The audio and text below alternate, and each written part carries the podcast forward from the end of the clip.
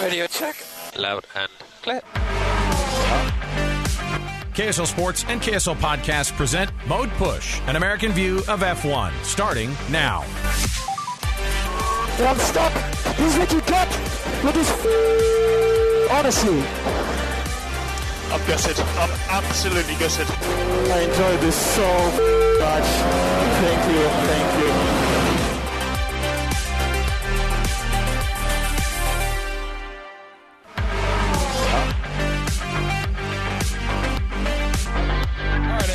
Welcome on in. It's another edition of Mode Push, the American view of F1 podcast brought to you by KSL Sports, KSL Podcasts.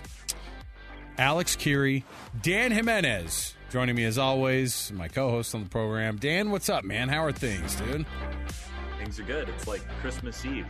We're just the night before the cars really take to the track. So Yeah. I'm, I'm getting super excited for this season.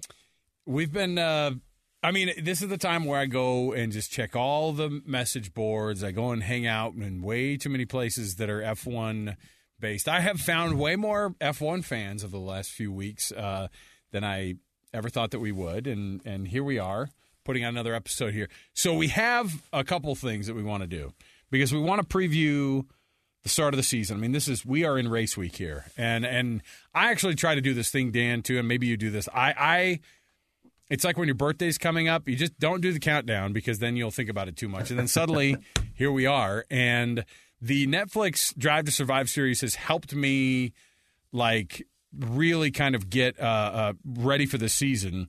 And that we already previewed the first five episodes, and if you want to go back and listen to our our uh, our last um, episode, you can go back and see what we thought of uh, episodes one through five, ending on uh, Otmar Szafnauer's uh, trying to figure out what Alpine was going to do. I think the series does a great job, Dan, of going. You know what? This team, what what I thought that you, I think you could make an argument that uh, you know these teams get screwed over in one aspect, but then they also end up making uh, away with this thing pretty good. And I guess from a PR standpoint, you got to go. Oh, we've always we made out better with uh, Pierre Gasly than we did than we ever could have with uh, Oscar Piastri. Uh, and and you know, I actually kind of believe it now. When I watch that whole thing, I go, yeah, they might be in a better spot than uh, having Pierre come to the team, the all French uh, lineup between he and Ocon. Yeah, it's funny how they sell it after the fact. It's like, oh, this was the plan the whole time, but uh, you you could tell that that really took Alpine by surprise, and Otmar kind of just got caught uh, with his pants down per se. And uh, I, but I can see his point when he said, like, I'm just glad that you know I have a driver in the seat that I can trust. Like maybe we dodged a bullet if if uh, if um, Oscar Piastri is kind of so willing to uh, just kind of look out for himself. I, I mean, in it was also like Oscar's tone and like just kind Oh. of like the the the kind of attitude he had in the chair. I'm like, dude, who are you? Okay, you're F2 champion, but like you're already rolling into this Netflix uh um with a, uh, with a Max interview Verstappen like Max attitude. Verstappen. Yeah. Yes, I was. I thought the same thing. And now here's the thing too: is I've I've watched enough Maury Povich. Like when they do those old like uh when they do those old things where they go now uh, we actually ran this through on a person who is able to read body language and see if you're lying. And when they asked Oscar Piastri, like they go, so because I think they did the same thing. They, it, I don't think Oscar Piastri is as much of a, of a, of a tool as it made him look like because He definitely seemed like it. but I don't think Nyck de Vries is either. But they made him act like in the whole episode that they did with Yuki and Alpha Tauri, they made it look like he was like, I must crush Yuki. Like it was Yeah, so yeah. weird. Eh, But when they asked Oscar Piastri about the whole thing afterward, they go, So do you regret any of this? He does this nod and then goes, Absolutely not. And you're like, dude, I have seen, you know, there's a little bit of regret in there. And if it's not regret, you know that you were in the wrong at least a little bit. And I don't care what he said. Look, I, I get it. We're all our own agents. You know what I mean? You got to work for mm-hmm. yourself and you got to find the best place for you. But congrats. You may have gotten more money out of McLaren, but I don't know when McLaren is going to have a competitive car. Yeah. Yeah, I I am totally with you on that. I think if if he wanted to run for podiums, then he should have stayed at Alpine. But we'll- see how that decision plays out. I just find it interesting that it seems like Netflix is just trying to drum up the new crop of heroes and anti-heroes Sure. you know heroes and villains and i think they're like setting up um both piastri and devry as new, New uh, bad guys? villains. Because like Yu- yuki's the good guy. Everybody loves nice. yuki. Everyone's pulling for yuki and then devry comes in he's like you know i'm running the show. And i think the same thing with piastri because it's like you have guys going out of the sport like they're using their losing the star in daniel Ricciardo and it's like they just have to keep this crop of characters moving and like having a storyline that's engaging. And it's interesting like the people that they don't really talk about like there was like one mes- mention of sebastian vettel retiring in Yeah, a, the you whole know, season. Somebody pointed that out and they were like, dude, Sebastian Vettel gets like four and a half seconds of airtime. And most of the time it was when the stars of the other episodes that they were kind of doing were maybe passing him or whatever, you know, on the road. Mm-hmm. And so uh, they were like, what's the deal? How do you not honor this guy? And then there was this part of me too that went, yeah, but I bet Seb kind of loves it. Like he's going, good. he probably doesn't mind Don't Yeah. bother me in my last season. I don't want to sit down with you guys. In fact, I could see him going. I actually don't want to. I don't want to. Let's focus on these new guys. I, I'm. I've had my time in the chair. It's fine. He seems like a guy who legitimately wouldn't care for that attention. Everybody else wanted to see some sort of some sort of like you know, uh, you know, farewell. But at the same time, by the end of the year, I was like, okay, yes, it is his last uh, time racing at Suzuka. Just like last week was his last race at this place and this race. So at some point, the farewell tour is fine. I'm more interested in the guys who are going to be in the seats next year too. But um, in terms of the episodes, the ones that like caught my attention, I thought the Daniel Ricciardo one. It's interesting looking back now, looking at the seats that were available. And we, I think we kept questioning it all year long, but it was even more so after that episode. I went, how on earth does a guy like that not have a seat? Because every team just wants a guy who has the ability to win races, unless and has done it before, and has and has a lot of experience, and isn't really that old. And teams just seem to be off of Daniel Ricciardo. Is it because he's lost an edge that we're not necessarily seeing?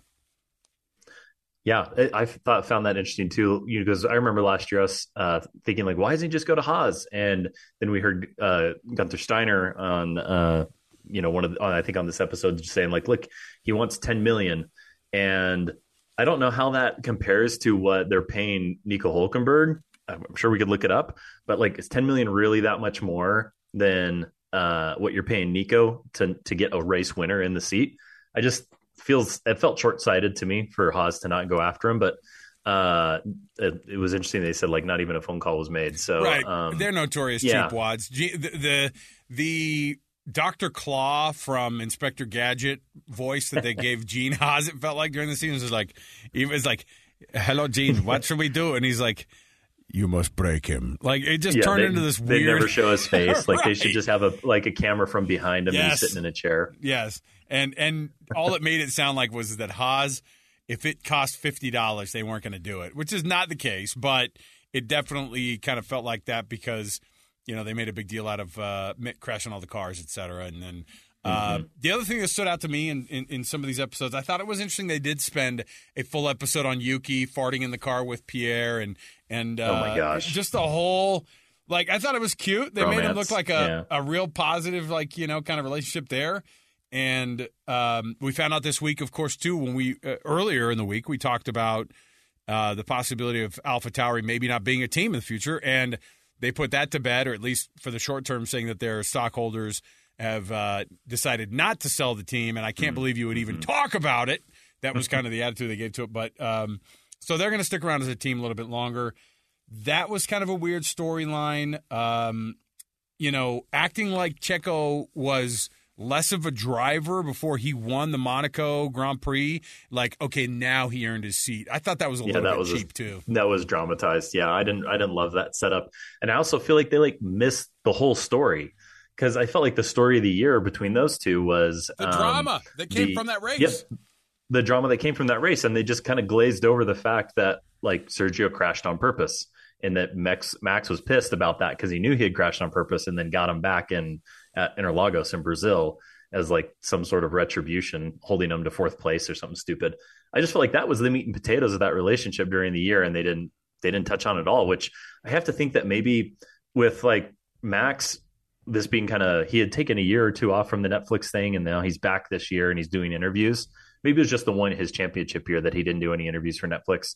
But he's doing it this year. Maybe they're just like, we got to be really careful with Max and Red Bull. We don't want Yeah. to piss them off because then they'll just say, oh, we're out again. So like we have to like uh, give them uh, a ton of benefit of the doubt uh, when it comes to this and the cost cap. Uh, well, it's probably also. too. I think it was also probably that. That's interesting because I, I didn't think about it from that that angle, but I, I did think.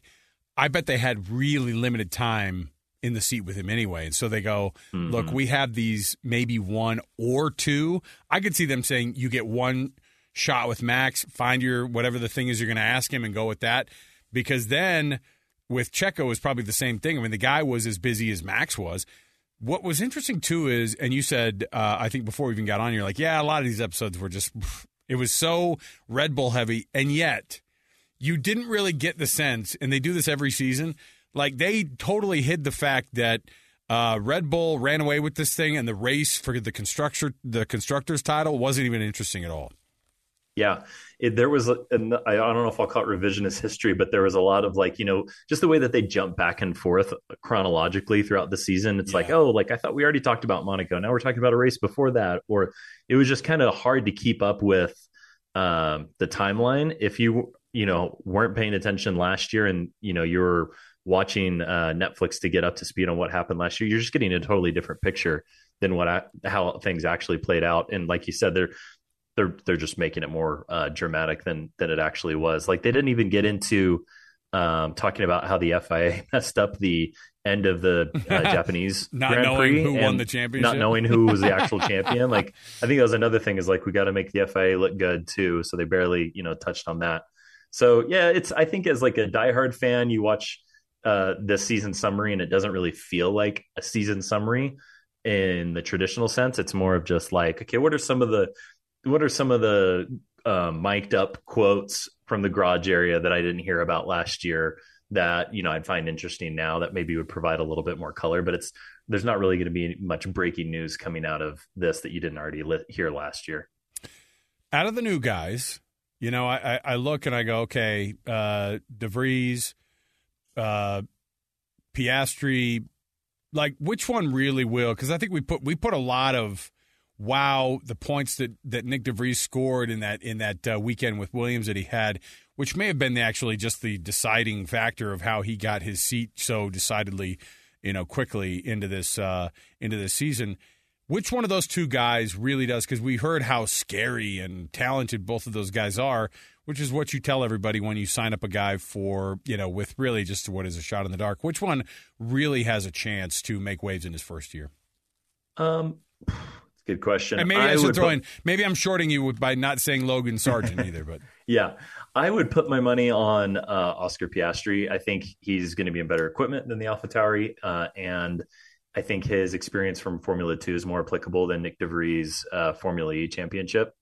And uh, I think just from like the impression I got in those interviews, that I just I feel like Nyck de Vries coming in with more of a um, sense of I don't know, not superiority, but like it, the, there was that one section or the one part of that episode where they were interviewing him and they said like, "Are you, you know, what are you going to learn from Yuki?" And he's his response was like, "I've, I, I've, I should learn nothing from Yuki. I Right. should do the opposite of whatever he does." Or I'm paraphrasing, but I was right. like, and they "Man, kind of laughed it off a little bit, but they actually tried to probably bake that up a little bit more too. Like it was, I must break him. You know, it was, Yeah.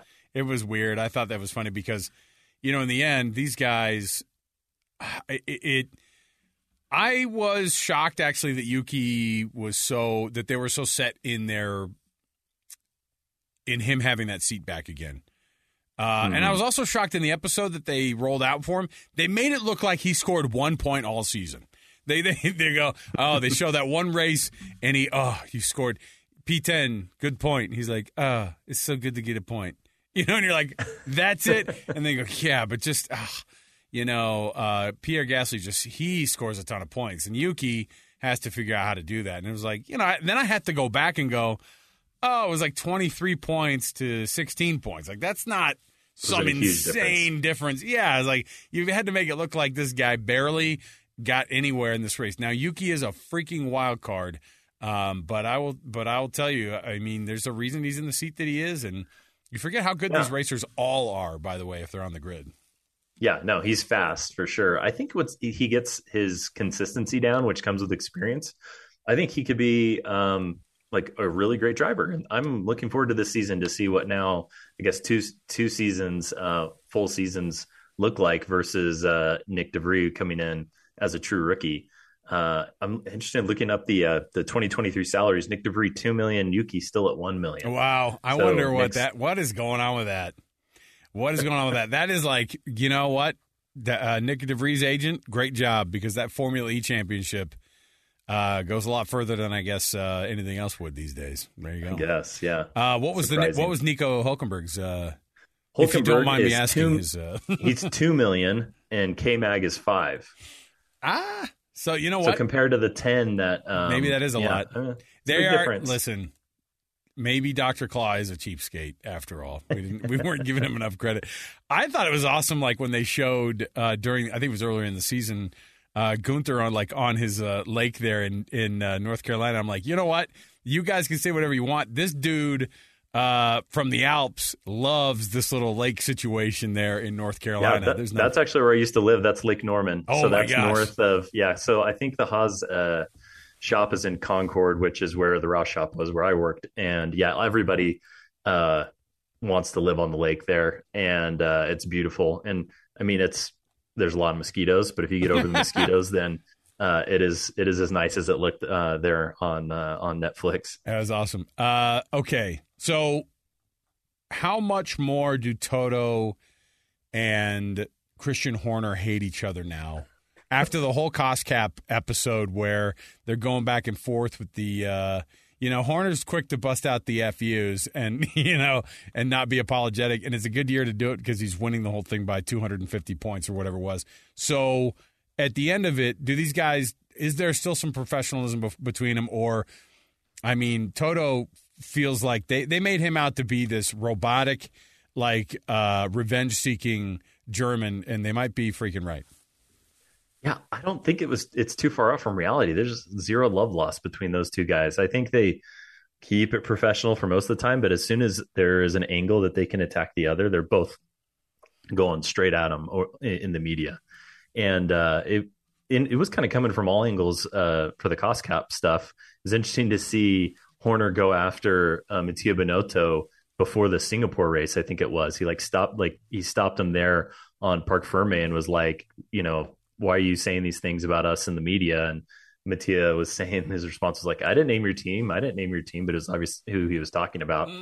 Uh, yeah, I don't think anyone feels bad at all for uh, whatever came to Red Bull and Christian Horner. I think there is a bit of us versus them now.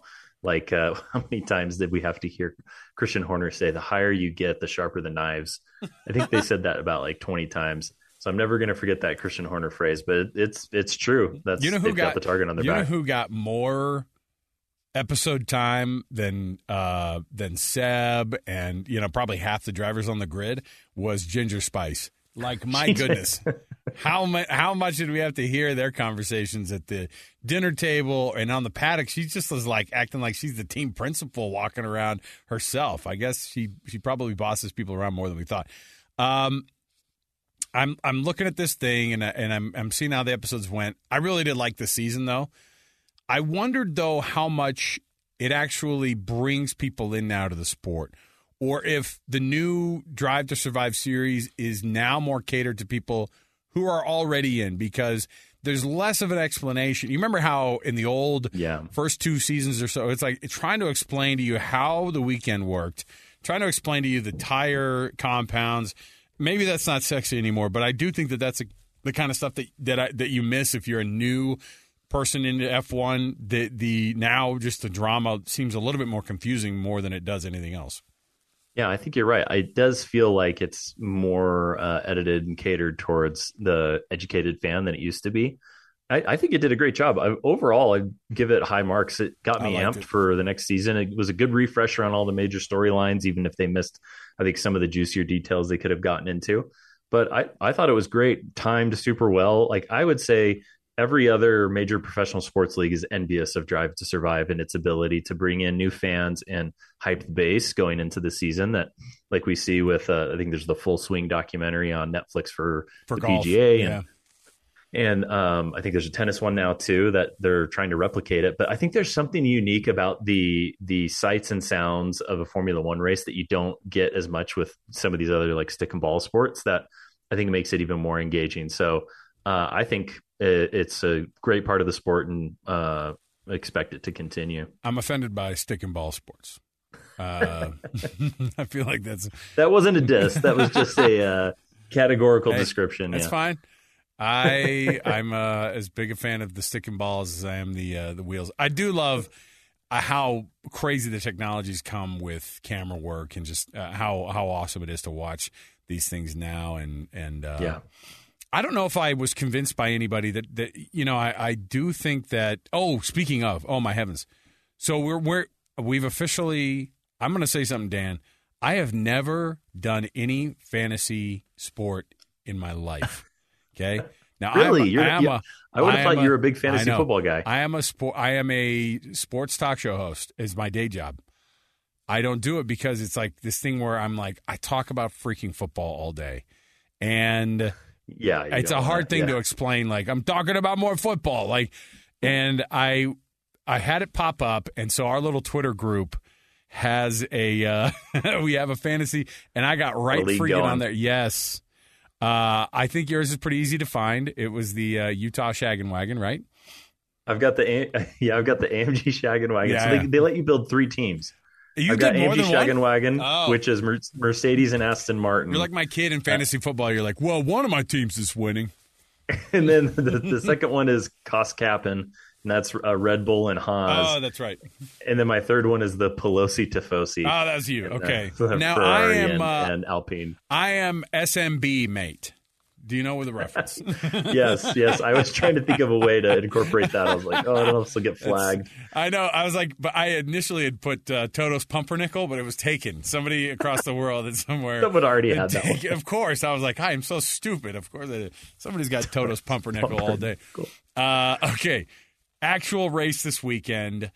What do you expect to happen? Um, I, I was shocked today to read a quote from George Russell that said, uh, "Red Bull is is in its own league above everybody else right now." And I always wonder where guys' comments come from that. So take with that what you will, because even with that, uh, we kind of heard that last year. But then Ferrari also was very, very you know competitive right off the bat, and they were actually the ones to beat, I think, off the bat. Now Red Bull seems like they're in some sort of weird atmospheric, uh, you know, picking up where they left off last year. But then he said. Uh, it'll be interesting because uh, th- the fight that they're going to have with Aston Martin, and I thought, Yeah. wow, that's you know we're not joking about the speed that uh, that Lawrence Stroll's team has found suddenly.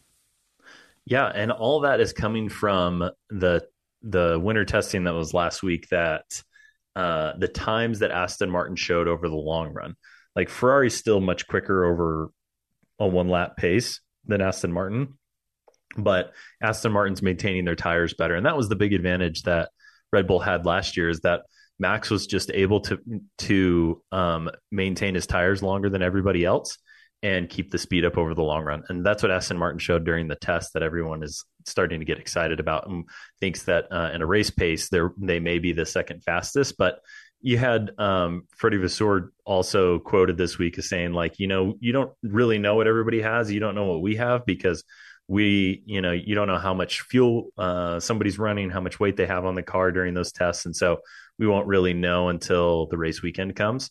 And then uh, on the Mercedes side, apparently, according to George Russell, which is so funny that all, a lot of these updates about how Mercedes is doing are coming from George, not Lewis or Toto. But George is running his mouth, and he he said that they fixed a lot of the balance issues that uh, they had during uh, the race weekend.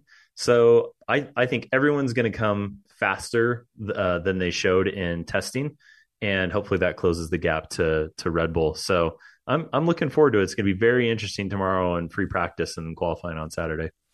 Uh, so you had th- your teams picked. I think that I I actually I don't know. I get a little bit low self esteem when I start picking teams in the in the fantasy for.